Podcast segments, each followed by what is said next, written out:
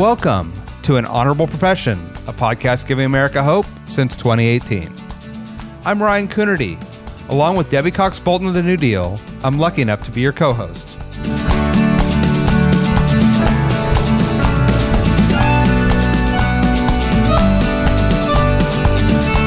An Honorable Profession is a New Deal Leaders podcast. The New Deal is an organization that supports the next generation of American leaders. From attorneys generals to state senators to mayors to school board members, these are the people that are pushing policies and politics that will respond to climate change, rebuild our economy, address racial injustice, and restore our democracy. These are incredibly talented people who have dedicated themselves to public service when their country and their communities needed it the most. Check out newdealleaders.org to see what I'm talking about. Today, on an honorable profession, I speak with Florida Representative Christine Hunschofsky. Christine was elected to the legislature in 2020. Before that, she was mayor of Parkland, Florida, a community that was rocked by the Marjory Stoneman Douglas shooting in 2018. We talk about her efforts to curb gun violence, how her state is managing its latest COVID crisis, and what it's like to lead a small community through a national tragedy. It's an important conversation to have right now. Enjoy. Representative Christine Hunschofsky, welcome to an honorable profession. It's wonderful to be speaking with you today. Thank you so much for having me. I'm happy to be here. We are talking in early September. The kids have gone back to school, but your state is facing yet another COVID crisis. Can you talk a little bit about how things are going and what you're seeing uh, sort of on the ground in Florida? Yeah, sure. Unfortunately, this Delta variant has presented a challenge to us in our state as it has to many states throughout the country. In Florida, here, we've uh, exceeded records in a negative way uh, with ho- hospitalizations. We've had actually many of our hospitals here in the county that I live in explaining that they're more full than they've been before, and the concern is having space and being able to give good care. So we continue, at least I do, and other elected officials in the state continue to remind people to look into getting vaccinated it's the best uh, prevention for COVID, and it's also going to help you to hopefully not, if you do get the Delta variant, to not get it as badly and not end up in the hospital. Uh, encourage mask wearing, and that also means doing it myself when I'm in enclosed areas and spaces that don't have good ventilation with a lot of people. And then also telling people about the monoclonal antibody treatment that's available should they contract COVID. And Florida has been a center for some of the polarization that we've seen uh, around the country and starting in many ways around the world now. Are there any lessons that that we can take from your experience in Florida and do you see do you see things changing anytime soon? Yeah, it's it's really interesting. So we go through hurricanes regularly in Florida, unfortunately. I've been through several myself and um you know, we speak to the public then. We tell them, listen, these are the things you can do to prepare to make sure that you can give a best effort for your family, your home to be safe. And then um, we go in and we talk about the debris cleanup after the hurricane, advise people on what they need to do. And here we are with a public health emergency. And there's been such incredible polarization on it, which I find as an elected official frightening. I find as a mother uh, incredibly sad because now people won't listen to messages because the messenger has already been demonized. And for me, the concern is it's concerning in this current situation we're in, but I'm also concerned about how we're going to be dealing also with uh, future crises.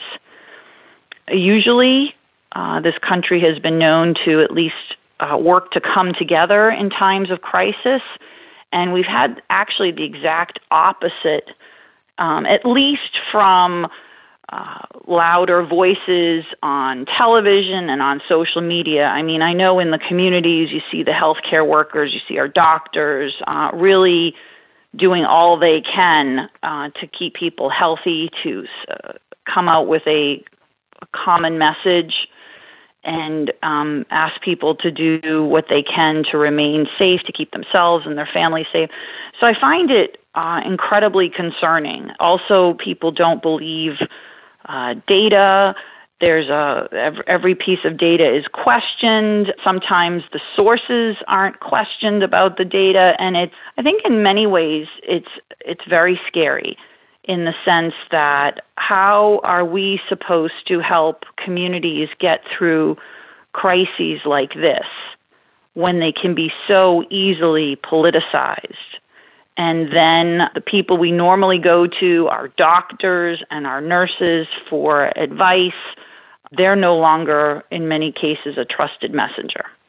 I think that's very frightening for the future and any future crisis. We, and I'm not sure how we combat that. Yeah, it is. It's it's terrifying, and you've been a real advocate for just trying to get data out uh, and and be transparent with the public. Can you talk about some of those efforts, just to just to even get the information out about vaccination rates or and COVID rates in your state? Yeah, I mean, I um, I try and get out any of information that we're given from the Department of Health. I share that information. We have delegation updates on Fridays. I literally take notes during those discussions and share the information on uh, social media. I also try and be the example. Uh, myself and my immediate family, we're all fully vaccinated.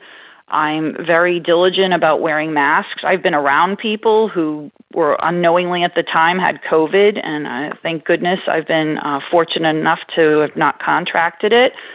I also speak to people on through my social media about the importance of getting tested regularly, where the testing sites are. Uh, I want to make sure that I'm testing regularly, whether it be those at home rapid tests or PCR tests to make sure that I'm uh, not unwittingly or unknowingly spreading the virus myself. So I, I try to stay away from uh, the politics of it. I don't talk about uh, elected officials in any time I'm talking about this. I talk about the data. Even early on in the pandemic, uh, when the pandemic started, I was mayor of Parkland. I wasn't a state representative yet. And there I just talked about the need to, there's no need to be fearful we are given the tools as more information comes in. You know, uh, uh, recommendations might get adjusted, but we've been given the information on what we can do to keep ourselves and our families safe. So I keep talking about that message very similarly to the way I would in a hurricane and the way I have in the past in situations where a hurricane was approaching. I will talk to the residents about these are the tools we have the things we need to do in order to keep ourselves and our families safe. Because I think important when we're talking about a public health crisis, a natural disaster, or crisis, it's really important to be very upfront with people. It's important to really communicate the facts as we have them at that moment in time. And also to let people know what tools are available to them in order to keep themselves and their families safe. I think it's very important in times of crises to be very measured in how you talk about things, to talk about what you and your family are doing, and to let people know what they can do to to empower the community and give them the tools of what they can do to keep themselves and their families safe. I mean, that's a very clear and sort of almost personal approach to communication. Is that something uh, you learned from your time as on the city council and then as, as mayor of Parkland?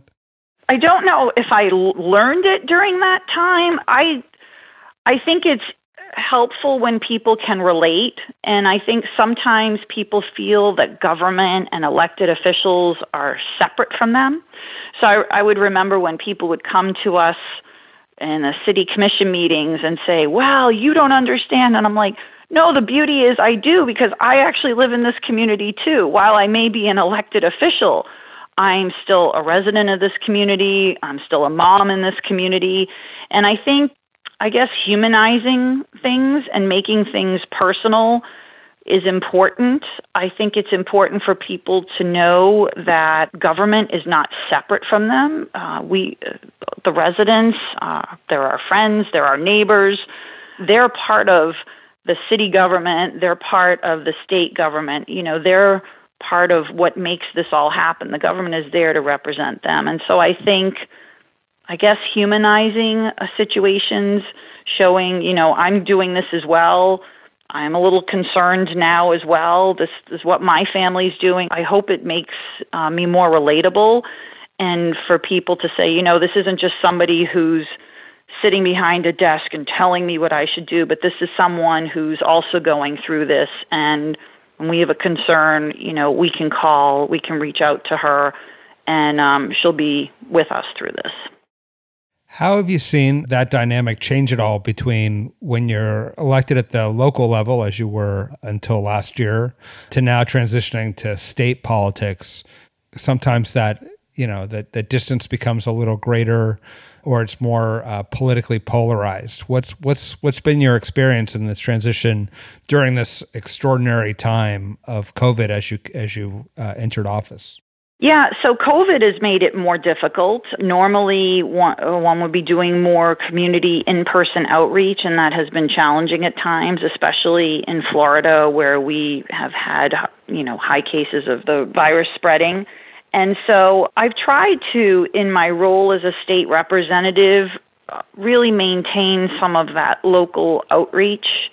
I want people to know that I'm here to serve that that is my job and that is what I want to do.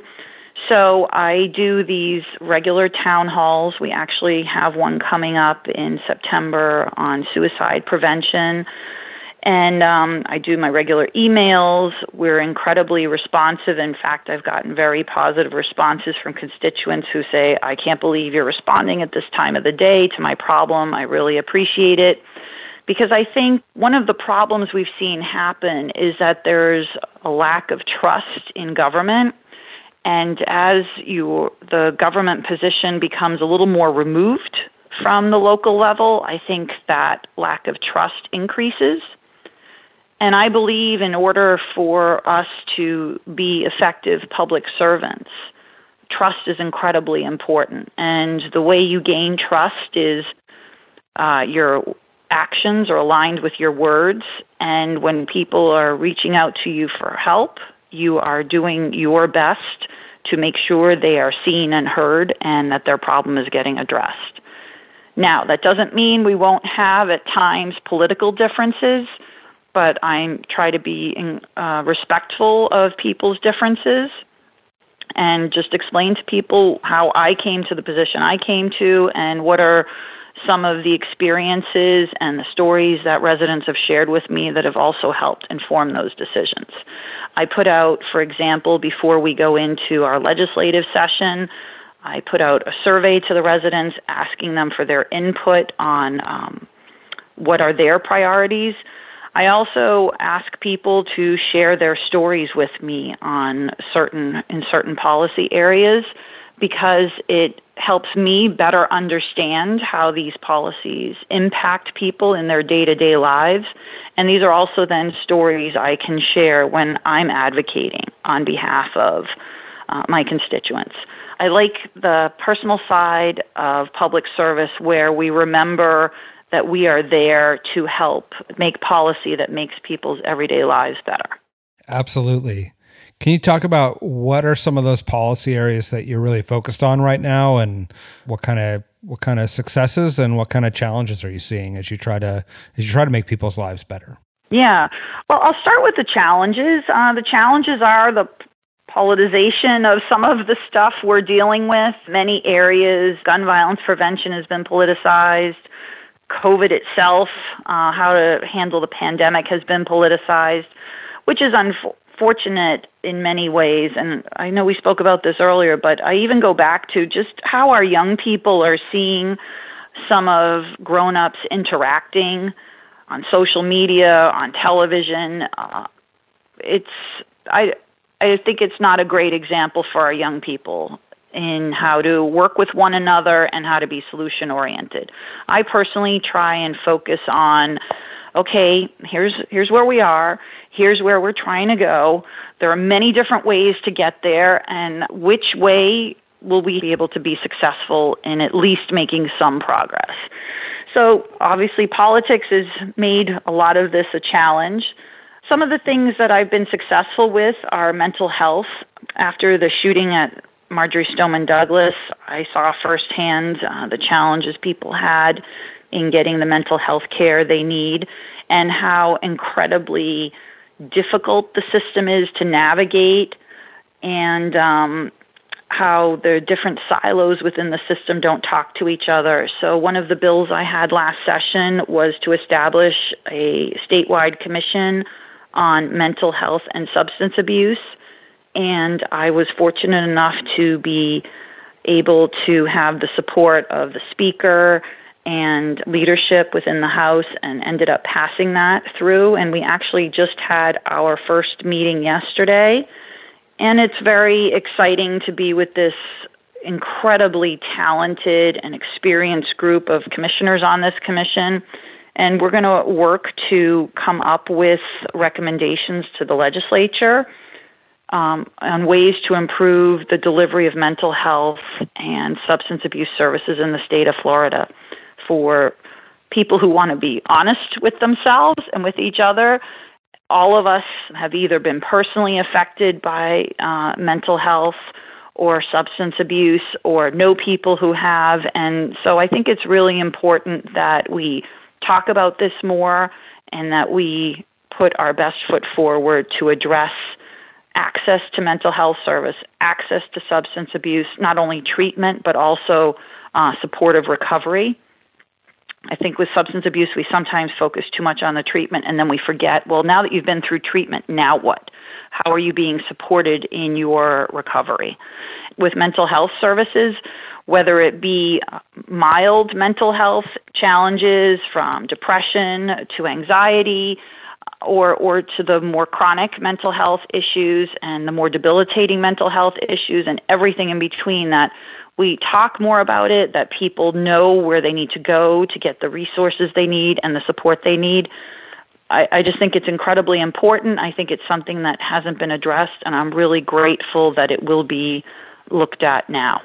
I think all of us in government see the challenges of our lack of a system for mental health and and you're right a lack of continuous support for people who are battling substance abuse how do you take a problem that's so big, so complex with you know a federal government piece and a state government piece and a local piece and a nonprofit piece and and try to get towards a solution? How do like so you launch this commission, how do you know what success looks like? I guess we're going to find out, aren't we? I think success is first. I mean, what I like about this commission is we have people who have are come from all different perspectives on in the mental health and substance abuse area. People who themselves have been uh, treated, have had uh, addiction issues, uh, uh, judges, uh, we have people from police, we have people who are caretakers, we have people who are uh, providers. And so it really, everybody's going to be bringing uh, their own experience to this. And I think the first part is identifying what all those issues are. And they're, like you said, there's federal issues, state issues, federal funding, how that funding is kind of divvied up, how it's uh, regulated, whether there's enough flexibility within that in order to draw down the necessary funding. I think the bigger question in this becomes how do you make the system more patient care focused and less funding slash silo focused?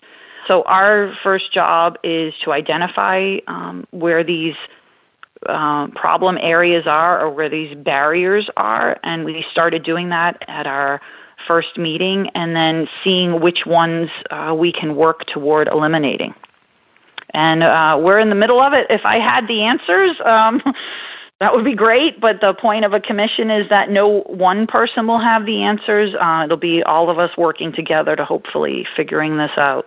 You briefly mentioned that you've been trying to move legislation around gun violence, obviously, after your experience in Parkland. Can you talk a little bit about your efforts to, to respond both, both within Florida and nationally to, uh, to address this issue and how it's going? Yeah, so actually, after the shooting, the Marjory Stoneman Douglas Public Safety Act that passed, um, I had testified up at the State House at the time in favor of that bill. One of the best parts from a gun violence prevention perspective that happened in that bill is that we established risk protection orders in the state of Florida. Uh, which means uh, someone can be brought before a judge uh, to say that they are a threat to themselves or someone else. Obviously, they go through due process. If the it is deemed that they are a threat or a danger to themselves or someone else, uh, their weapons can be removed from them, and then they have an opportunity to go back in front of the courts to prove um, that they're safe now and they could have them back. And I think I've testified also up in front of the gun violence prevention panel up in um, D.C. I've met with legislators on all levels of government, with the president at the time, advocating for universal background checks. This is something where I think over 90% of the country is in favor of it, and yet it's still not passing. And when I talk to people who support the risk protection orders, I mention that it's important to also have these universal background checks because otherwise the red flag um, or the risk protection order won't show up without doing a comprehensive background check. Uh, my goal in all of this is to make sure that those who are a threat or are uh, intend harm to themselves or someone else are not in possession of a weapon. And um, I think that's incredibly reasonable. There have been many groups supporting along the way. Unfortunately, this is also, in many cases, a very politicized topic. I don't think it needs to be because I think when you speak to most people, it's not really political, but it's been made political. And um, there are very strong forces out there who don't want this to happen. I guess my question is so so how do we how do we take the next steps? Obviously, both you and the students and families uh, from your community have have been national leaders on this and really moved the conversation forward. How do the rest of us uh, support you in getting it uh, across the line? In the end, as with any advocacy, you have to vote people into office who share your priorities. So I think one of the things people can do is support candidates who uh, support their values and their policy issues. And in this case, for me, it's gun violence prevention. I think it's important that you know we have uh, leaders who want to prevent gun violence and want to make sure that you know people who have access to weapons are not a threat to themselves or someone else. And I don't see that to be an earth shattering, disruptive idea. Seems to me to be very common sense, as it does to many people. And um, I just think with um, the way the political system is set up, we just have not had enough strong voices in elected office who have felt that same way. Well, let's hope that that we get to that reasonable point at, at minimum at right? minimum, yeah. At minimum, uh, as we start a new school year and pray that we aren't going to be experiencing the many tragedies we've seen over the years. I'd like to get perspective or talk a little bit about what it was like. Our many listeners on this podcast are uh, elected officials or aspiring elected officials, and you know, you went from a mayor of a city of 30,000 people, sort of dealing with the day to day challenges of, of being a mayor, to suddenly helping a community that's gone through an unimaginable trauma. And at the same time, is an international story where where people are looking to you to, to provide context and information. Can you talk a little bit about what that experience was like and what are the lessons learned for those who are in public service or entering public service on how they can be there for their community if if a tra- when a tragedy occurs? Yeah, that day uh, changed the lives of so many in our community. It changed our community. It changed me in many ways. There isn't a day that goes by that I don't wish we could go back to February 13th, 2018. And um, I say that because I don't think people always understand how deep uh, gun violence hurts uh, not only the families of those who lost loved ones who were murdered, um, but also the trauma associated with it, uh, the trauma associated in the community. Everybody who was at the school that day uh, will never be the same again. Uh, the families who now have the empty bedrooms at home will never be the same again. And um, I say that because you know the news cycle moves on, and um, and the communities still deal with the pain and the trauma uh, for the rest of their lives. And I like to talk very openly about that because I think um, until we talk openly about the after effects of gun violence, um, we're not really going to have the political courage to, you know, deal with it. From a perspective as an elected official, you never know, I guess, when a crisis is going to hit your community. And I was lucky that I met Nicole Hockley, whose son Dylan um, had been murdered at Sandy Hook. I met her within the first 48 hours after the shooting. And she had warned me about the division that would happen in the community, that in the beginning, after a mass shooting, everybody's going to come together, and then there would be divisions throughout the community on every issue regarding pretty much everything. And she was completely correct about that. So, in the beginning, when all the news cameras were here, I I actually remember um, that day hearing uh, at first uh, it was three people who had been killed, and then it was seven. And once I heard the number 11, I remember thinking to myself, oh my goodness, we are now that city. And by that city, I'm thinking of Columbine, I'm thinking of Newtown. And I remember thinking at that moment, all that people normally talk about after these mass shootings is the killer. And I wanted to focus on the people of my community. I wanted my community to be seen. I wanted my friends and my con- residents and constituents who were hurt that I wanted the people to know that there were real people behind this tragedy. These weren't just numbers. These were real families, good people who were suffering. So I tried to stay very focused on talking about my community. I also knew when the cameras were there that while other people might be watching, um, my community would be watching, and I wanted the community to know that we would get through this one way or another because we were strong. We are a strong community. I focused very much on my residents because so when something like this happens, all these people come in, people you've never seen before in the community, people who aren't necessarily connected to the community.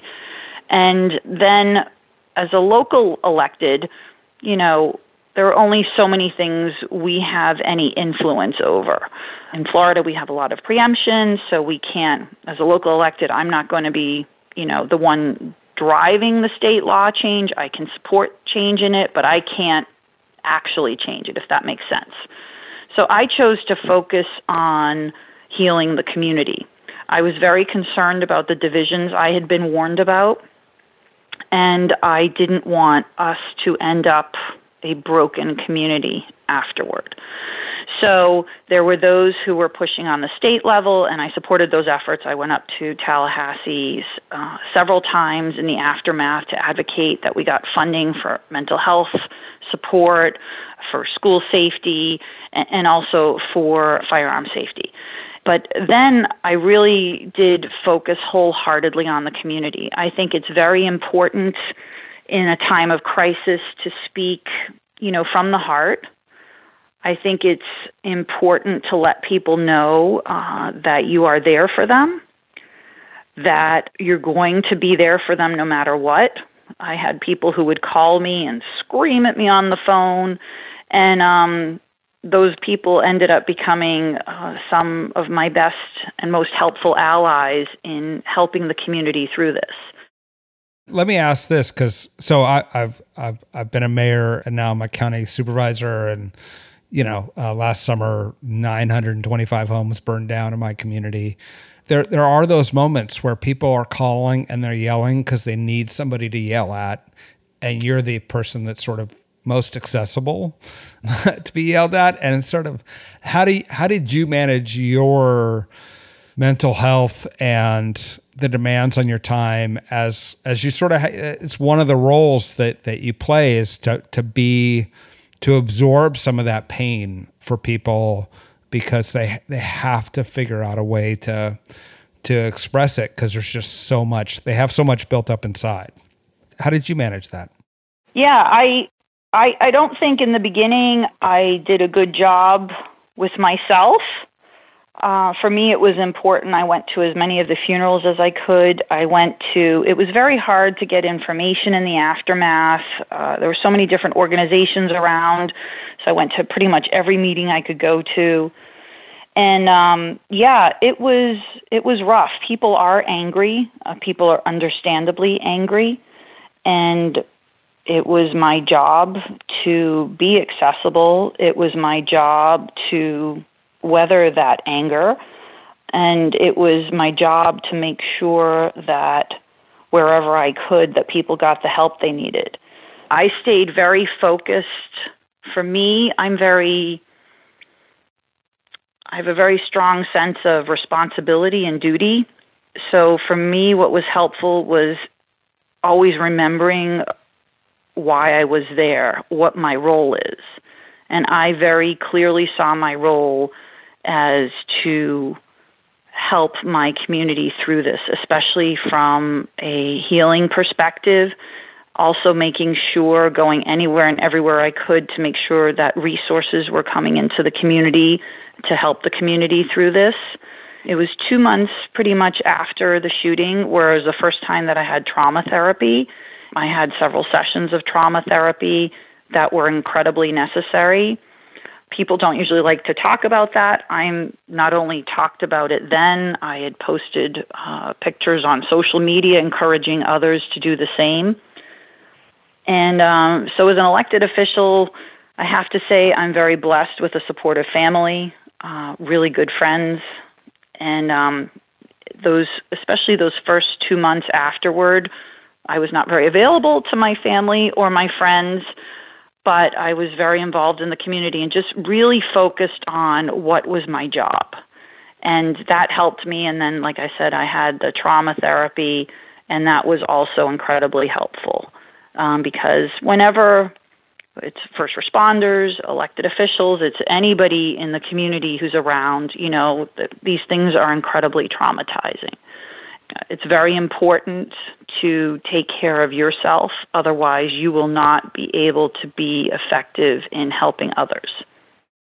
It feels like the shooting just happened yesterday, but it will be four years in February. Talk about how the community is doing and those divisions that you talked about have have they been mitigated in any way what that healing looks like yeah, the divisions are definitely not as intense as they were right after the shooting. But you can still see there were people who were here during the shooting. We've since had people uh, move into the area who don't have the same attachment to or lived experience of the shooting. And so there's a group that wants to remember, there's a group that doesn't want this to be forgotten. And then there's another group that this wasn't part of their lived experience and it isn't as honored or acknowledged, if that makes sense. I think um, many people didn't get the help they needed early on and saw the ramifications of that later and are still working through it. I know we have several students who were at the school that day who are still dealing with increased anxiety, panic attacks, and um, are still, you know, working to get, you know, the tools they need to help with that. So even though it'll be four years in February, uh, for those of us who were here that day, uh, many days were brought back immediately when certain things happen. For example, we had a lockdown at West Glades, which is the middle school right next to the high school. I want to say it was about maybe six months ago, a little over, or maybe a year ago. I, I apologize, I don't remember exactly when it was. And hearing the helicopters, hearing that it's on lockdown, uh, even though it ended up being uh, nothing major, it brought every uh, the people who were here, even if they didn't have kids in the high school, even if their kids were only in elementary school, it brought everybody who was here kind of back to that day. And that's when I get the phone calls again. So it isn't as intense, the division, but it's still, and the pain isn't as intense all the time, but it's still just below the surface in many ways. Well, thank you. I mean, I'll, I'll, let me just say thank you for your leadership, both for your community, but you know, it, for the nation that sort of experienced experienced that event and too many other events like it, uh, and was looking for people who were were caring and concerned uh, about the families and the friends and their community. It was uh, your voice was an important one. Thank you. And if I could just say, there have been too many since then.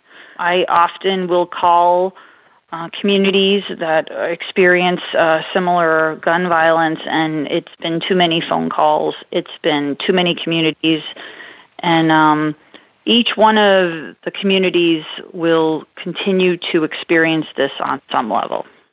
Well, that's why we, we need that national action, as so many of the students and young people from your community uh, have consistently demanded since that shooting, uh, and hopefully someday we'll get there.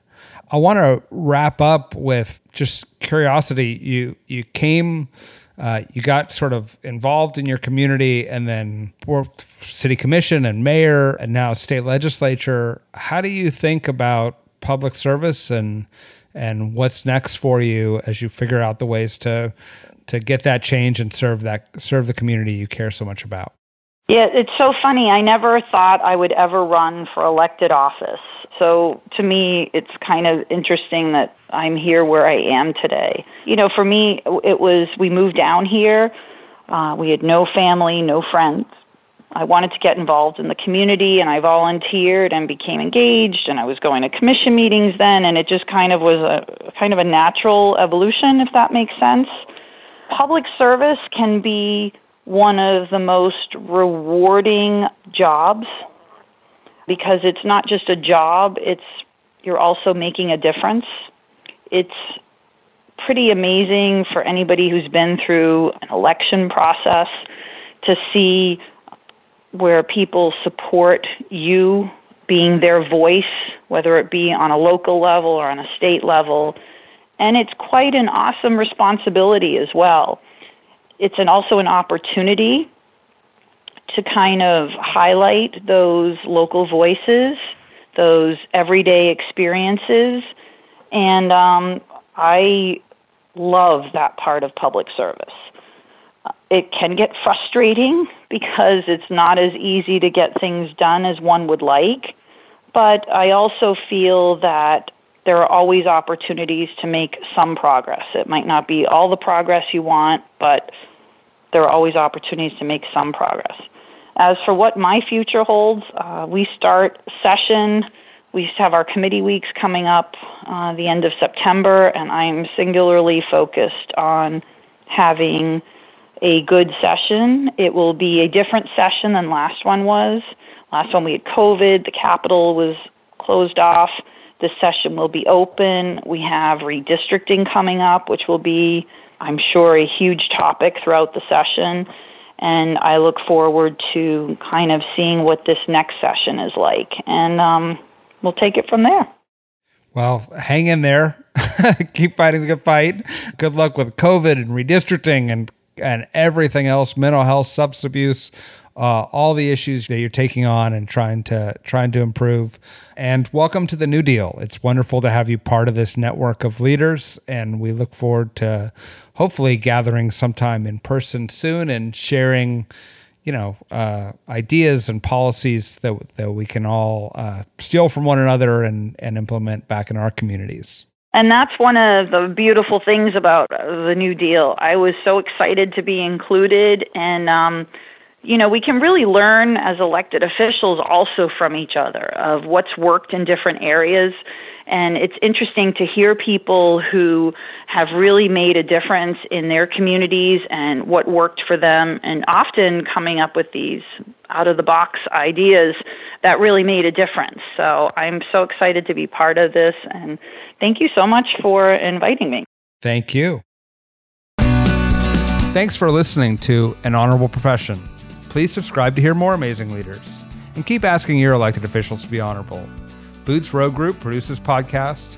I'm Ryan Coonerty, and because we keep things honorable, no tax dollars were used in the making of this podcast.